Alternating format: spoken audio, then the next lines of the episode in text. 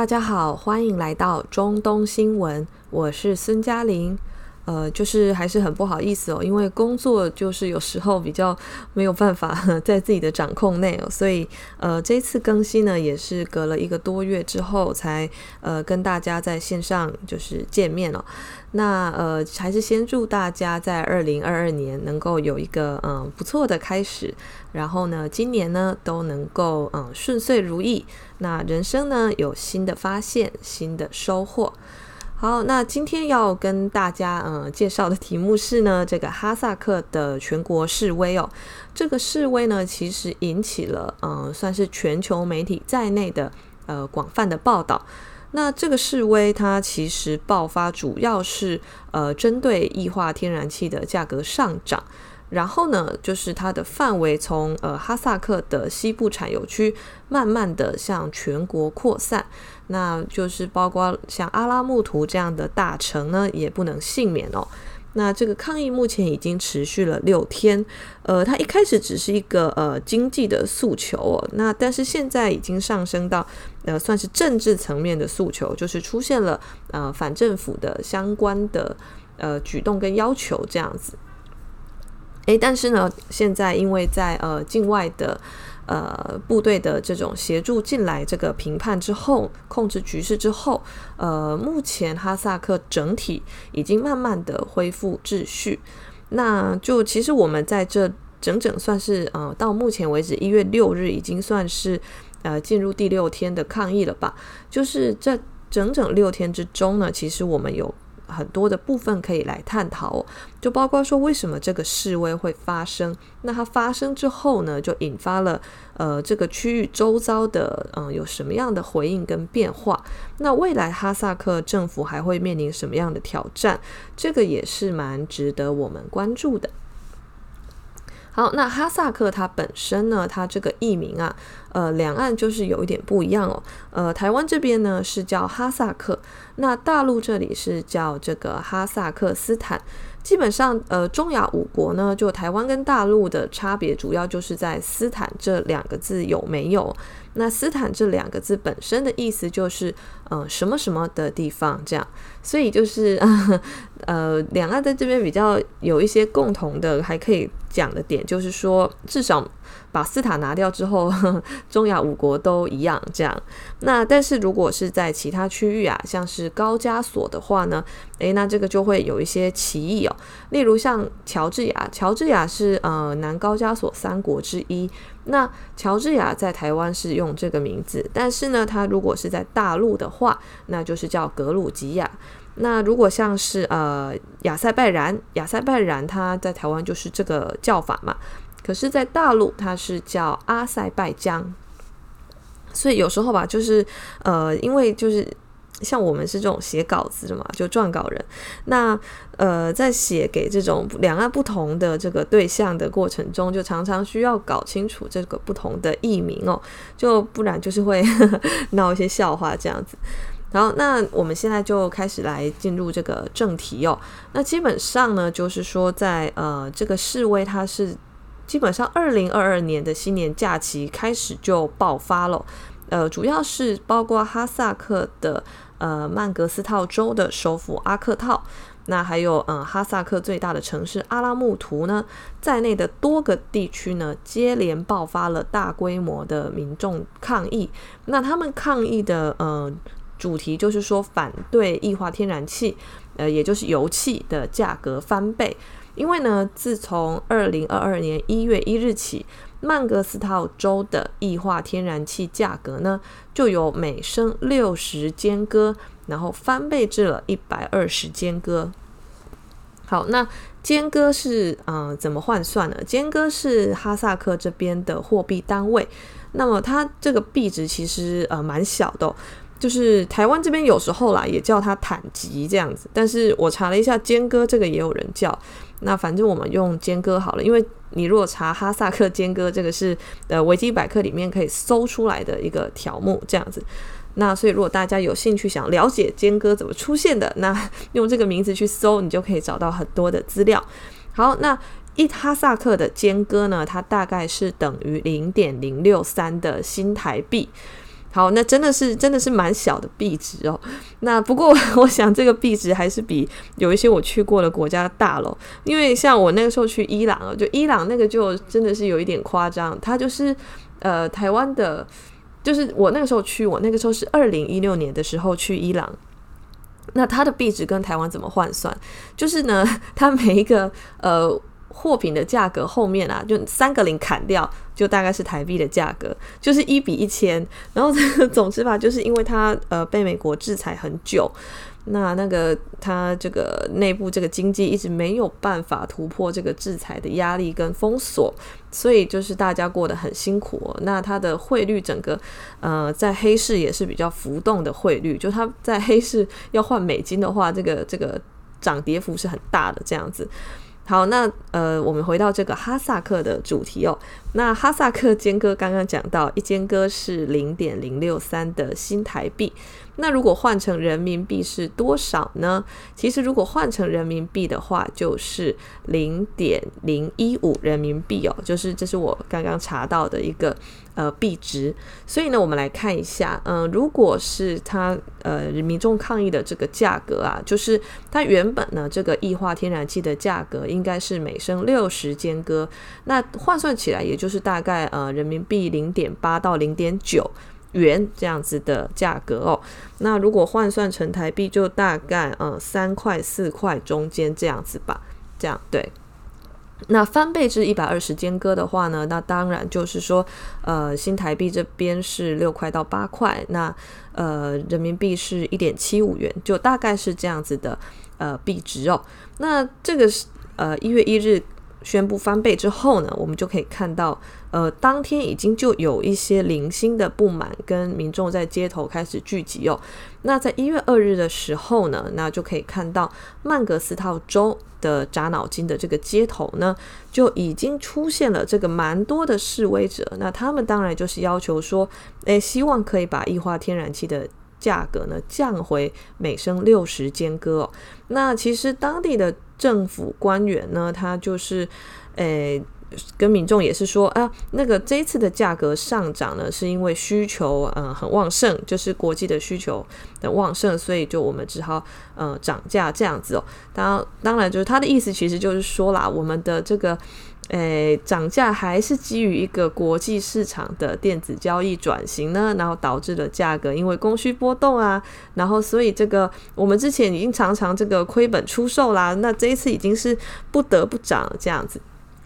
诶，但是呢，但是呢，这个随后啊，这个哈萨克的能源部长就是他们好像没有统一口径哦，他又给了一个比较矛盾的说法，说这个液化天然气呢，对经销商的成本目前约是这个八十间歌哦，那这个零售的价格已经飙升到超出预期这样，然后总之就是他们那个官员，我觉得啦，就是说他们一开始这个回应，他们就没有呃。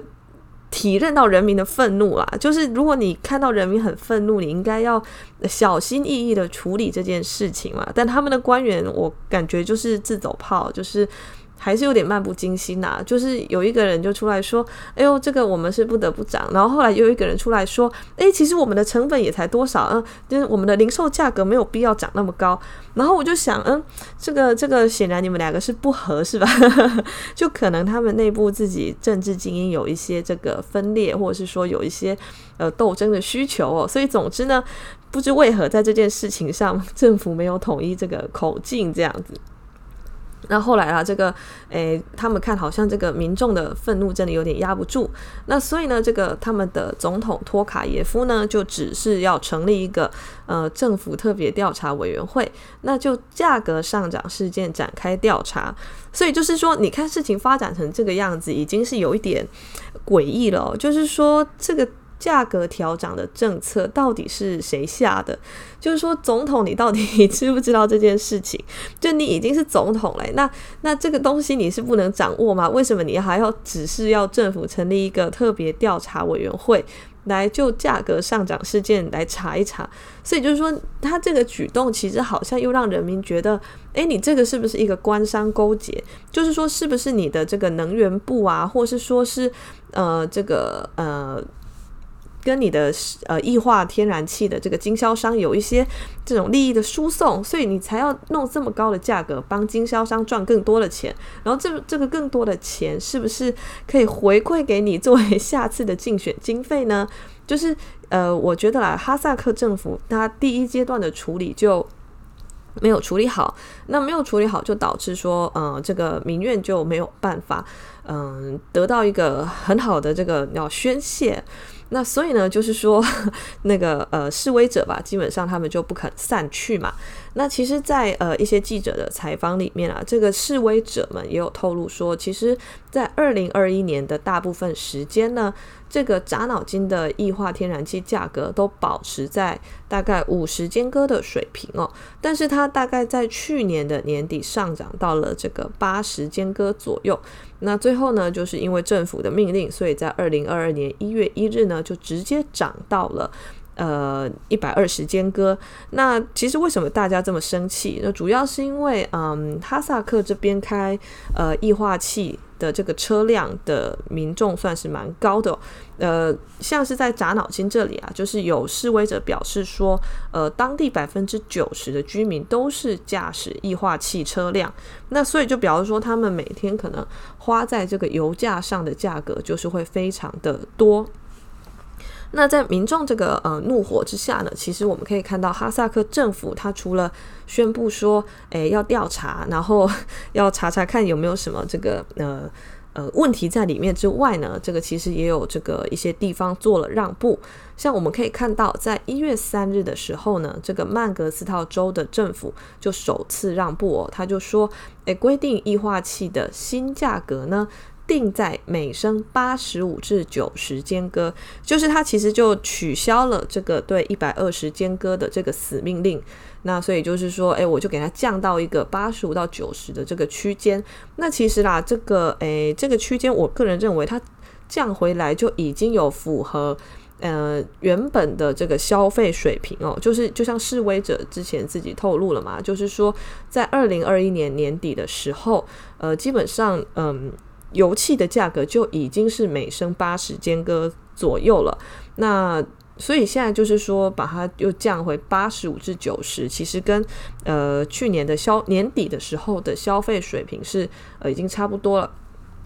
呃，但是呢，其实还是不受民众的呃认可。那所以就是说，在一月四日的时候呢，这个。州政府啊，他又跟示威者继续谈判，然后呢，他又把液化气的这个价格又降到了每升五十间隔。那这其实已经算是蛮大的让步哦，就是因为五十间隔其实是二零二一年还没有涨价前的一个呃水平哦，就真的已经是比去年年底的时候都好了。但是，但是这个时候你就会发现，诶，这整个示威活动已经发生了质变哦，就是现在呢，他们就呃认为说。这个是政治问题，就是示威者开始提出了呃政治诉求，那就包括说吧，他们开始对托卡耶夫就喊话，托卡耶夫是我们讲过的哈萨克的总统哦，那他就开始讲到说要呃驱逐老人政治这样子，就是让就是有一些示威者就高喊老人。滚出去！那其实呢，就是说这个老人是谁呢？其实，呃，他不完全是指托卡耶夫哦，他其实，呃，更多的是指曾经在哈萨克执政近三十年的这个首任总统，就是纳扎尔巴耶夫哦。因为，呃，纳扎尔巴耶夫虽然现在不是总统，可是，呃，他还是被认为说对哈萨克具有呃蛮强蛮高的政治影响力。因此呢，就是说，他这个示威活动后来被认为是一场针对托卡耶夫跟呃哈萨克首任总统纳扎尔巴耶夫的一次政治的巨大的挑战哦，就是他后来可以说是已经嗯、失控了这样。那这只是一个经济的诉求，那后来随着呃民众不肯散去，那政治诉求越来越强烈，它就衍生出了这个暴力冲突哦，所以这个总统托卡耶夫呢，他就在一月四日晚间的时候发表讲话，他就呼吁哈萨克的国民说：“诶，不要轻信那些来自内部跟外部的各类的不实的讯息。”然后他强调说：“我们的政权仍然稳固，呃，我们应该多多的信任并进行对话。”那其实他这个政权稳固的这个强调，就是因为要因应有的地方已经开始传出说：“诶。”我们的总统政权已经倒台了，那现在哈萨克已经乱了，确实是有这样的消息在嗯、网络上流传。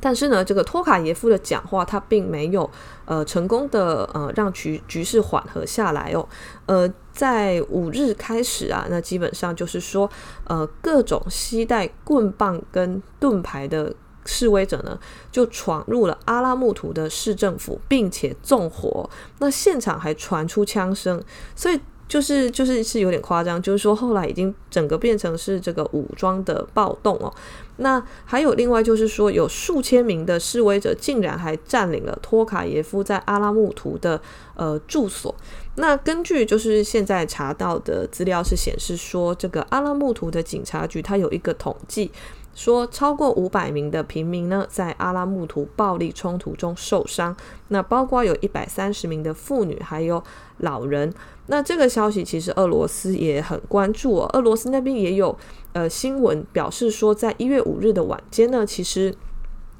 有四十多名的反政府人员，他控制了阿拉木图的国际机场。那机场方面呢，就其实已经把旅客都给疏散了。那托卡耶夫也出来说，就其实，呃，他是称他们叫恐怖主义团伙。他就说，这些恐怖主义团伙呢，在阿拉木图的机场扣押了五架客机，那包括外国飞机哦。那所以就是说，你看这样的情况，我们可以很明显的看到一个趋势，就是说他已经在政治诉求暴力化之下，已经让哈萨克的局势算是失控了。那因此呢，就随着抗议规模不断的扩大，其实哈萨克多地呢就相继宣布进入了紧急状态。呃，托卡耶夫呢，他在一月五日的时候，他就签署了总统令。那像曼格斯套州、阿拉木图市还有阿拉木图州呢，都从一月五日的凌晨一点三十分开始进入了紧急状态。然后这个紧急状态呢，是呃目前是预计要到一月十九日凌晨零时才会结束。就换句话说呢，就这个紧急状态直接就嗯、宣布两个礼拜这样子，一月五日到一月十九日。那在这段紧急状态期间呢，就基本上。阿拉木图这边禁止举办任何大型活动，而且它会有宵禁哦。宵禁是在每天的晚上十一点到隔天早上七点，然后会对室内和进出城市的交通进行这个限制。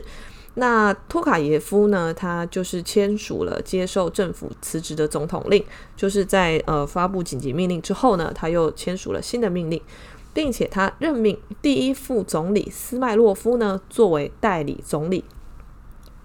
那其实就依据这个命令呢，这个政府的成员啊会继续履行自己的呃算是职责吧，然后直到新的内阁获得批准。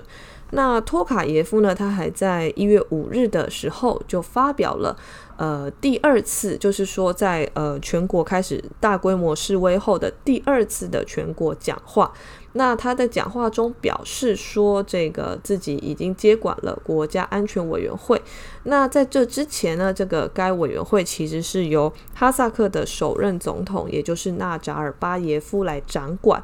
那其实就是可以看得出来，嗯、呃，这也是一种，嗯，算是小小的让步吧。就是说呢，因为呃，这些民众啊，他有一部分是冲着这个纳扎尔巴耶夫来的。那托卡耶夫呢，他这个时候让纳扎尔巴耶夫他退居幕后，其实在一定的情况下，他也是想缓和这个局势。那当然也不能 排除说他早就想接管国家安全委员会。那总之吧，就是说在上面的两个脉络的交缠下，就发生了结果，就是呢，托卡耶夫接管了原本是纳扎尔巴耶夫所接管的呃国家安全委员会这样子哦。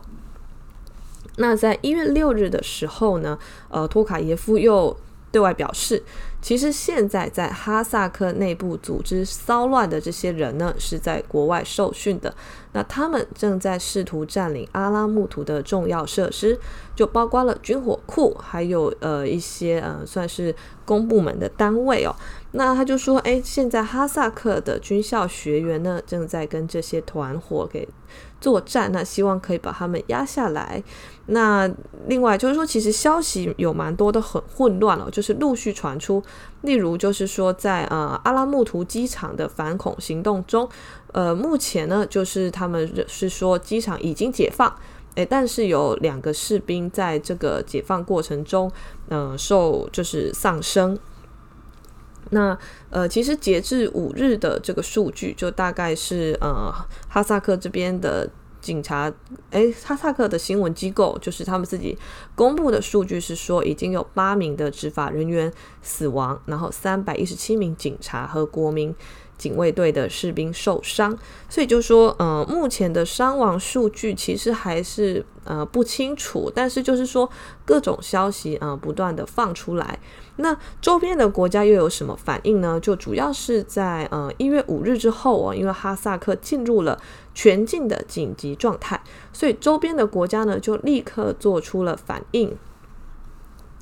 呃。像是中国吧，中国这边在这个五日的下午呢，这个他们的中国驻哈萨克大使馆的网站呢，就发布了消息，是提醒说，诶，在哈萨克的中国公民呢，要遵守驻在国的法律规定，然后要减少呃不必要的外出，切实做好安全防护。那如果遇到紧急情况呢，就及时报警，然后要跟驻哈萨克的使馆联系。呃，其实可以看到哦，它这个呃，这这这种的紧急状态的标准，其实还是比之前驻阿富汗的这个轻哦。呃，那表示说，其实中国它在某种程度上判断这一次的这个骚乱，它不会是长期或是会彻底失控的骚乱，它应该是一个很快可以被稳定下来的。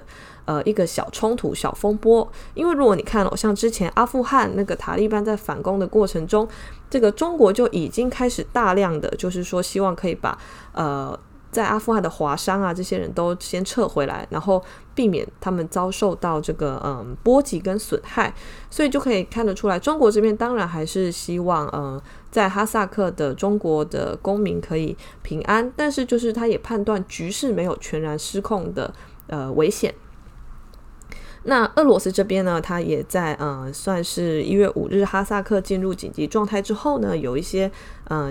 回应跟呃动作吧。那就像是这个呃俄罗斯国家航天集团啊，这个 很酷哦，就是他们国家的航天集团也很关心哈萨克。那其实主要是因为这个在哈萨克斯坦的这个。呃，拜科努尔航天发射场这边是这个呃俄罗斯的国家航天集团有一定的这个支持这样子哦。那所以呢，他们的呃总裁叫做德米特里罗戈金呢，他就在五日的时候表示说，嗯，这个拜科努尔市的局势完全在政府的掌控中。那俄罗斯这边呢，会加强对发射场的武装保护。那因为这个发射场其实是苏联建造，苏联时期建造，而且也是呃最大的航天基地哦。那苏联解体后呢，就由哈萨克这边租借给俄罗斯到二零五零年。那现在呢，也是俄罗斯它测试跟发射航天器的主要基地。那因此就是可以看到，俄罗斯它非常关注哈萨克的局势发展。有一个重要的原因呢，就是因为呃，苏联在这边可以看到，就它的这个军事的相关的设施跟基地，就还跟哈萨克是有一个呃合作的租借的关系，所以因此这一次这一次的事情呢，俄罗斯它势必是要全神贯注的呃紧盯的。那这个白宫呢，就是美国啊，这个美国它在这个五日的时候呢，它其实像这个它的白宫发言人普萨基呢，他也在例行记者会上呼吁，诶，各方要保持冷静克制。然后呢，因为因为是这样子哦，就是基本上呃，托卡耶夫跟俄罗斯这边呢都出来指责说，就这一次的骚乱，它是呃在某一部分上由境外的势力所煽动跟策划的，然后呢，呃，其实其实他们虽然可能有意思是要暗示是美国啦，但是他们其实并没有明确的讲说，呃，是美国做这件事情哦。然后，但是呢，美国这边就很急的出来，在一月五日的例行记者会上就否认说美国没有煽动本次的哈萨克的这个骚乱，然后说这个是呃俄罗斯在散布假讯息哦。但是呢，这个俄罗斯他就马上出来讲说。呃，俄方近期的两份声明呢，就是关于哈萨克的声明都没有提及美国，所以他的意思就是说，你为什么要就是急着承认？就是就是就是急着这个对号入座，这样就是可以看到，在哈萨克的事情上，美俄还是免不了要在这个言辞上交锋。好，那一月六日的时候呢，这个吉安组织的安全理事会已经呃决定向哈萨克派遣维和部队哦。那这个哈萨克基本上，如果维和部队进来之后，就情势就相当的稳定了嘛，因为这毕竟还是一个呃可以维持秩序一个很重要的力量。那另外，白俄罗斯的总统卢卡申科呢，还有这个呃普京，也就是俄罗斯总统呢，他也就哈萨克的局势进行了这个磋商，并且发表声明说，诶，这个吉安组织所有国家领导人呢，都保持着经常的联系，所以哈萨克的局势呢，不会无条件彻底的失控。那吉安组织是什么呢？就是吉安组织，它其实是集体安全条约组织的。呃，简写哦，因为呃，集体安全条约真的是有点长，所以基本上在呃国际关系跟国际法或是国际新闻里面呢，吉安组织就会变成是它的一个呃算是简称吧。那它是在一九九二年五月十五日，然后成立的一个政府间的军事联盟。那它主要是包括了独立国家国协中的六个国家，呃，包括俄罗斯、亚美尼亚。哈萨克、吉尔吉斯、塔吉克还有乌兹别克，那这国家就这这六个国家就签署了一个叫做集体安全条约。那这个条约有时候也会被叫成塔什干条约，就是呃有两个名字。那呃其实另外还有三个国家，就是嗯、高加索这边的亚塞拜然，还有嗯。东欧这边的欧亚之间的这个白俄罗斯，那还有乔治亚呢，他们也在第二年，也就是一九九三年的时候就签署了这个条约，那并且在一九九四年呃生效。但是呢，就是五年之后，在呃一九九九年的时候呢，这九个国家哦，就是呃有三个国家，它就是呃没有同意这个把条约再延长五年，那就是。亚塞拜然跟乔治亚跟乌兹别克，那所以呢，九个国家突然就诶又变成了只有六个国家是这个算是会员哦。那就是另外这六个国家呢，就是我们刚刚介绍过的这个俄罗斯、亚美尼亚、哈萨克、吉尔吉斯跟这个呃塔吉克，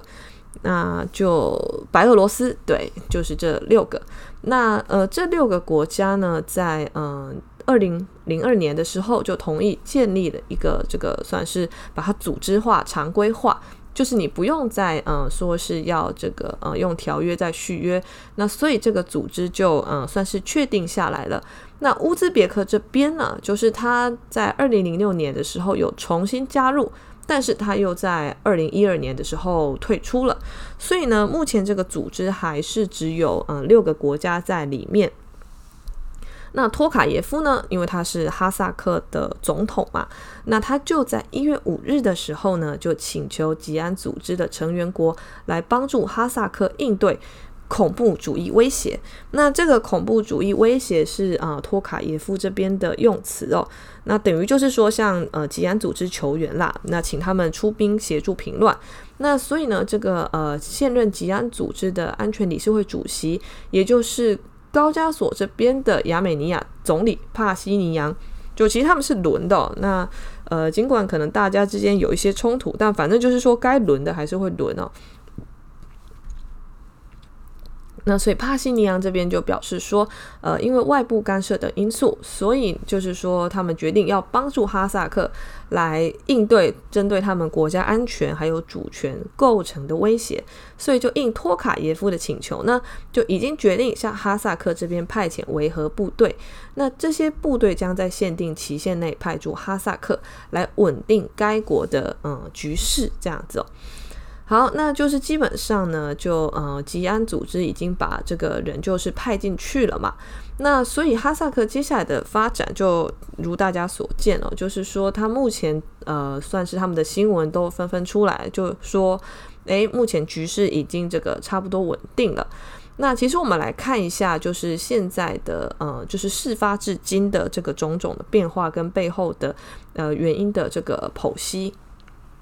其实就是说，这次的导火线啊，是在液化气价格的这个翻倍。但是就是说，它只是这个导火线哦，因为哈萨克它的经济还是有别的不好的地方哦，所以你政府在液化气上面，你就算呃取消它的涨价，然后你甚至把它降到比去年高峰的时候都还要低，都没有办法让民众满意。就原因就是因为哈萨克现在的通货膨胀跟失业率是居高不下的，那民众早就是对这个经济是非常不满的，所以就是说呃政府。虽然就是他决定说呃要让步，但是民众已经是他的怒火累积到一定的程度，就就当然是没有办法被政府给这个劝回去。那这是一个原因哦，就是民众冲上街头的原因。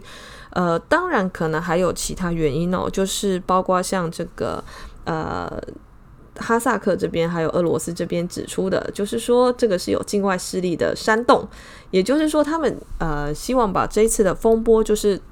呃把它完全的导向说是颜色革命这样子的方向哦。那把舆论往这个方向导，它的好处就是说，呃可以呃一定程度上降低各界对哈萨克内部的贪污腐败，还有官商勾结，还有经济治理失能的一个。谴责哦，那这个我想就是舆论角力的部分，就是说吧，我觉得，嗯，一个一个示威的爆发，它一定都是内外因素都有。那在这种情况下呢，就是最后最后各界会怎么描述这件事情？这个其实就是舆论战的攻防，也就是讲求的是你要怎么动员，呃，你要怎么说这个故事？那你可以动员多少人说这个故事？就是还是这个。力量还是比实力、比政治的动员力，然后来决定这个故事最后的样貌。这样子，就其实我们做媒体的自己也也很知道，就是说很多时候啦，对国际事件的描述就没有什么真相，就是都是说谁最相对接近真相，那谁相对偏离真相。那在这个接近跟偏离的过程中，其实很大程度上都是呃政治力的角力哦，就是说。还是决策者，他觉得要怎么向外界讲这个故事？那讲这个故事的目的是什么？这个才是会决定叙事方式的最后的呃样貌哦。就有，我觉得就是在这个世界上，有时候嗯、很无奈就是这样。但是其实嗯，我们在想深一点哦，就是说像是不管是文学描述还是其他什么样子的叙事的传达，就是你本身就是在透过文字做一个呃舆论的。算是说转译吧，或是说舆论的一个呃斗争哦，就基本上像我们自己撰稿的话，就是说写到后来，你就会发现，其实你就是站在前线。把你的笔当作剑，然后把你的文字当作火药，然后你再构建自己的王国。那你是这个王国中的一个主人，就是在一定的程度上，这个就是舆论战的本质，这也是书写的本质哦。就书写的本身，它就是一种政治。那所以吧，就是说在哈萨克事件的这个争端上，那我们可以看到，就是关于这个到底是治理失能还是颜色革命。或是说这是一个民主化，但我我是没有看到有呃，因为这一次很好很很有趣的，就是说就连美国都不赞成哈萨克这样子呃搞这个全国的失控的示威哦，就是如果是吧，你看像 美国，他以前在弄香港，他就完全是站在这个示威者那一边，他就说，哎，这个最美丽的风景线，然后。但是你你也知道嘛，就是说美国它这个就只是为了嗯满足它国内的政治议程哦，就后来香港怎么样，它根本就呃 I don't fucking care 这样，他就只是在旁边讲一些嘴炮的话。那那那后来就是基本上他就是完全就弃守了香港这个旗子这样子。那这一次就是对哈萨克蛮有意思的是说，美国它其实没有把它往民主化那个方向带。那这个力道其实就跟在处理阿拉伯之春或是处理其他地方的示威的时候就呃不一样。美国它反而是呼吁，就是说各方保持冷静这样子哦。所以目前就其实是没有看到说呃把哈萨克这个。呃，很明显的描绘成是一个民主化运动的西方报道，但是对于谴责哈萨克政府呢，这个是是有的。就西方这边大多是嗯、算是谴责这个哈萨克的这个治理失败，那还有他们官商勾结跟腐败这样子。那哈萨克政府跟俄罗斯呢，现在开始就是渐渐出现说，诶，这可能是某种颜色革命的这样子的。一个论述，但是他们会强调说，这是一个失败的 干预、没有成功的颜色革命这样子哦。所以我们可以看到，这是一个呃时至今日的一个嗯、算是舆论的斗争的状态。那但是呢，就是说，呃，因为哈萨克本身。还是有比较强的呃，算是政局的呃调动能力哦。就是说呢，嗯、不论是现在的总统托卡耶夫，还是呃前总统纳扎尔巴耶夫呢，他们对于哈萨克的政局还是有一定的掌控能力。而且哈萨克他有一批呃，算是蛮信任政府的民众存在，所以这一次的其实冲突呢，它。不管它是内外是什么因素哦，其实都不足以撼动哈萨克现在的嗯、呃、总体稳定。那像是其实呃经济的问题呢，这个托卡耶夫他也知道，这一次主要还是因为民众这嗯，就是说政府的所作所为是真的没有办法呃说服民众，那所以他自己也呃有一些事后的算是呃就责跟事后的这个算是呃检讨吧。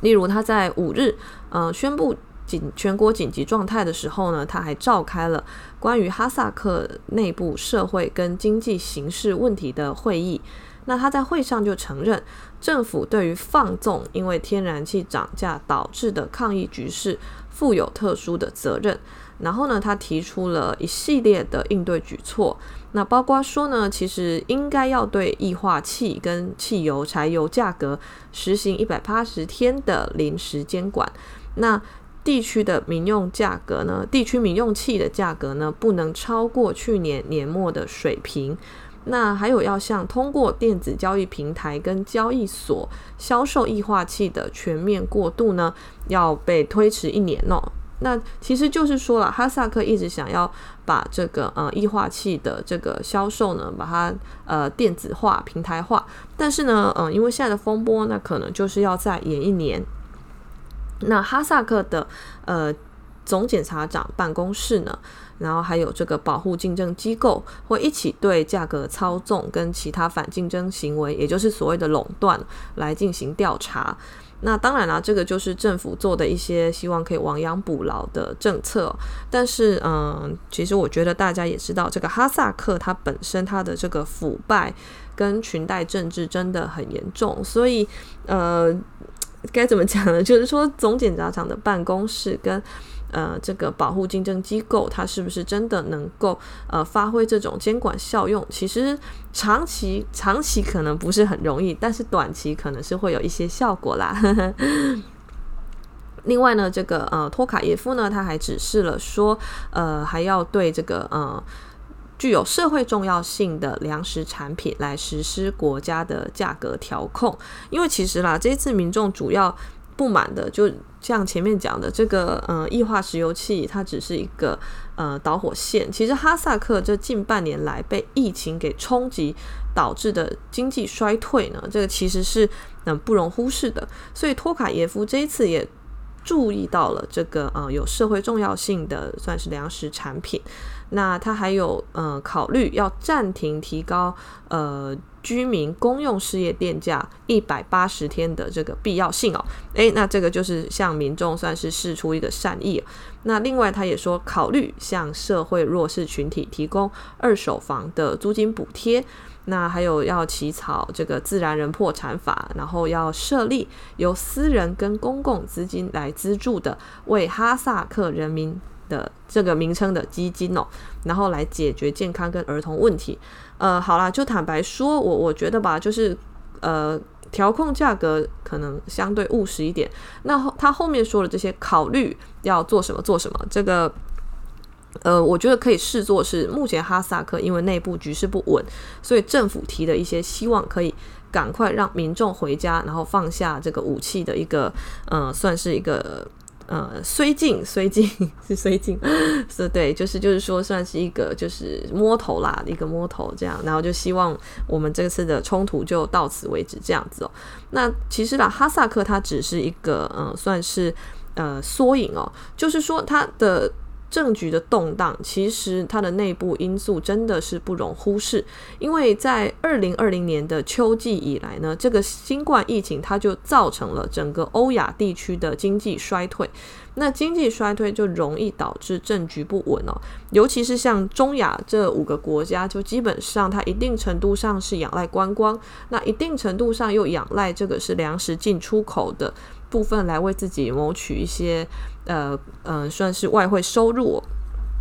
那可是就是说吧，这个在呃新冠疫情突然出现之后呢，各个这个边界的这个封锁，那其实就导致了一定程度的粮食安全跟粮食贸易的这个呃冲击哦。所以其实就是说，呃，疫情的大背景啊，它带来的经济问题，然后延伸至政治层面的这个挑战，就这个趋势它其实并没有停下来哟。那所以它没有停下来的话呢，其实呃哈萨克还有。中亚五国还有很多其实有相关问题的国家，他们未来啊，这个政治的呃算是精英吧，他们面对的挑战其实都很艰巨哦。他们还是要努力看看怎么从大环境下呃解决这个民生的问题。那当然，可能他没办法一夕之间就呃回到过去哦，那其实也不可能啦。但是他至少要能够给民众一个说我们有要解决问题的一个态度吧。他不能像这一次的哈萨克政府啊，竟然一开始民众不满，然后政府官员竟然讲的口径会不一样，然后真的是很夸张。然后总统还出来说哦，我们会调查。然后我就想，那所以你们当初做这个决策的时候是是是怎样？是是就是。官员们跟那个呃销售商自己随便签一签，然后就决定 OK，我们价格翻倍，就这个真的是很夸张哦。就是他显然是事前这个就就不认为说民众会这么愤怒哦，然后他现在又在这边就是一开始就没把民众的愤怒当一回事，然后导致把这个大家就生气了。那当然就是说呃外部的势力干预，这其实也是一个算是重要的这个角度。但是啦，就是说，从目前的公开讯息来看，其实呃还不足以看到幕后操控者是谁哦。呃，就像我们前面说的，就这一次他呃其实不太像是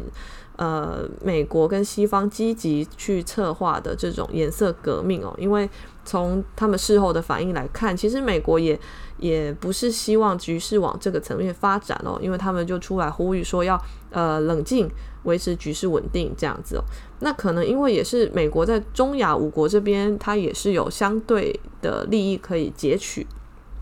他其实在这边最大利益还是说，如果政权稳定的话，那他可以跟他有一个嗯，算是呃经贸的往来，那甚至有军事的合作都是有可能哦。呃，因为这边吧，其实它向来都是俄罗斯比较呃固定的势力范围。可是就是说，美国它在中亚这边，它有一个默契是，呃，它可以在。算是跟俄罗斯取得一定程度的这个互不侵犯的默契下，那同时跟这五个国家有一些呃政治或经济上的来往这样子。那所以其实我是觉得美国在这边，他目前还不想打破这个平衡哦。所以因此吧，这一次我觉得呃，他这个事件还是一个主要是呃内部吧，就内内部的经济的原因，然后还有政府自己可能没有处理好，然后导致了这个失控。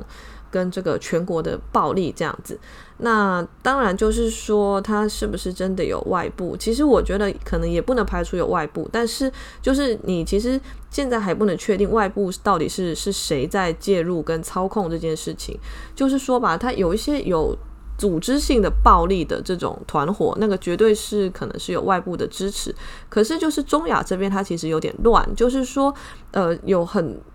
中亚各国都有这个现象啦，就是说它内部都会存在一些嗯不明势力的武装团体哦。那这个不明势力的武装团体，它有可能背后是这个跨国的呃恐怖组织，这个在中亚是有哦，就是呃算是极端伊斯兰的这个。那也有可能是呃这个算是中亚五国互相 互相都是也会在对方的国家里面支持一些反叛团体，这也是有可能哦。那西方的西方的比较多是 NGO 啦，就是 就是就是他们习习惯的套路嘛，就是在。乌克兰他们是有比较多这种 NGO，然后呵 呵发一些什么东西跟讯息这样子。那但是在中亚这边的话，因为中亚的变数真的比较多，就是它本身就不是一个相对和平的地区，就是它的内部的武装团体算是有点山头林立，所以就算就算这一次哈萨克事件，它有外部势力去介入干预，去煽动内部的暴力活动。呃，其实你也很难判断，就目前的讯息啊，目前的讯息很难判断说是谁这样。我我在想，就是 可能美国自己也会猜是不是俄罗斯做的，就是他是不是对呃托卡耶夫不满这样。但但是但是我觉得也也不太可能，因为俄罗斯他你看嘛，他这一次就直接嗯、就是指责美国，然后吉安会要派兵进来哈萨克内部协助平乱，这个一定也是俄罗斯有同意的。那所以俄罗斯没有必要自己搞，然后自己收拾嘛，对不对？那因此嘛，就是这一次的事情呢，呃，基本上，呃，截至现在，应该可以算是呃局势已经逐渐的恢复平静，但是还是不断有伤亡、零星伤亡的消息传出来啦。只是就是说，其实我觉得这一次的吉的这个冲突呢，从吉安会决定派兵介入之后，就可以判断。就翻翻篇了。所谓的翻篇，就是说，呃，它早晚就是要结束的状态。因为周遭各国没有一个国家是希望哈萨克乱，就是我们可以看出来，吉安会的派兵，它背后是这个意思。那西方，它显然，你看美国给出的态度就是，嗯、他没有要支持这些示威者，然后他也没有要把这件事情往民主化的一个方向去论述，那因此呢，就哈萨克目前就是说，这一场冲突应该很快会平息，但是它的经济矛盾跟人民生活的困境，其实我觉得是当地的政府你不能忽视的部分哦。好，那今天呢就跟大家介绍到这里，呃，我希望下一集 可以很快跟大家见面哦。就我觉得其实每次都说希望可以每周更新，但是呢，就是常常这个就。就就割了，然后就就其实也觉得很不好意思。好，那再次祝大家新年快乐，谢谢。